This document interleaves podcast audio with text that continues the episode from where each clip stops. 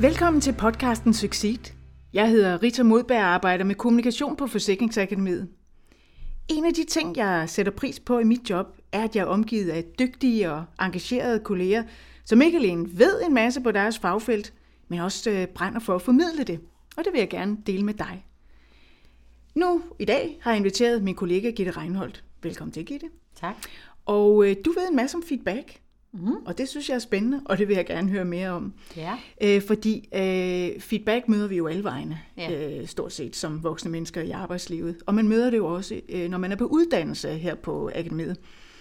Øh, og øh, noget af det, jeg har bemærket, det er, at øh, når der bliver givet feedback til, øh, til hinanden, øh, øh, så er der mange, som ligesom siger, at øh, sådan ville jeg slet ikke have gjort i virkeligheden. Altså, man, man går lidt i forsvar. Hvorfor er det sådan? Jamen, det handler om ængstelighed. Og det kan vi simpelthen se fra neuroscience, som jo i virkeligheden er, at man sætter en række psykologer, antropologer, sociologer og øh, hjerneforskere sammen og siger, hvad sker der? Og man kan simpelthen se, at hjertebanken stiger, og man kan se, at du får mere sved i håndfladerne. Så, øh, så, så det handler simpelthen om ængstelighed. Det lyder ikke øh, særlig rart, og slet ikke i betragtning af, at feedback jo netop er så stor en del af vores øh, arbejdsliv. Øh, hvad tænker du om det? Jamen, jeg tænker jo, at feedback er ofte svaret på, at hastigheden af forandringer er stødt stigende i vores arbejdsliv. Øh, og det er det jo, fordi vi godt ved, at vi skal lære af hinanden. Og så nogle traditionelle feedback-diskussioner går meget på, at øh, jeg kommer her og fortæller dig, hvad jeg synes, du skal vide. Øh, og det underminerer faktisk, at du kan lære noget. Mm. For eksempel, Rita, hvis jeg sagde til dig, må jeg ikke godt give dig noget feedback på den sidste podcast, du lavede? Hvad går der så i gang mm, over hos dig? Mm. Ja, ja, men altså jeg tænker jo lidt sådan, øh, øh, tak, men øh, nej tak, ikke? Fordi hvis du havde haft noget pænt at sige, så havde du jo nok bare gjort det. Så allerede her begynder jeg jo at tænke, okay, der er et eller andet, hun, hun gerne vil af med. Ja, øhm, man kan sige, at du går med det samme i forsvar. ja, Og det er mere eller mindre bevidst, og oftest er det ikke særlig bevidst. For du ved jo egentlig godt, Rita, at det rigtige svar til mig, det er, ja, det vil jeg selvfølgelig gerne give det. Men det jeg bare må sige, det er, at feedback virker ikke, når det gives på den måde. Det er det, som man kan se i forskningen. Mm. Vi er pæne og ordentlige over for hinanden, men det får ingen effekt. hvad, hvad, hvad har så effekt? Hvad virker?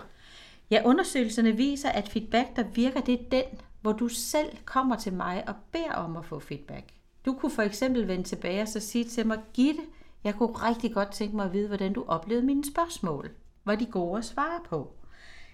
Hvis du gør det på den måde, og det er en af spillereglerne for feedback, så vil du være meget mere modtagelig for den, end hvis det er, at jeg bare kommer og overøser dig med alt det, som jeg synes, du skal vide.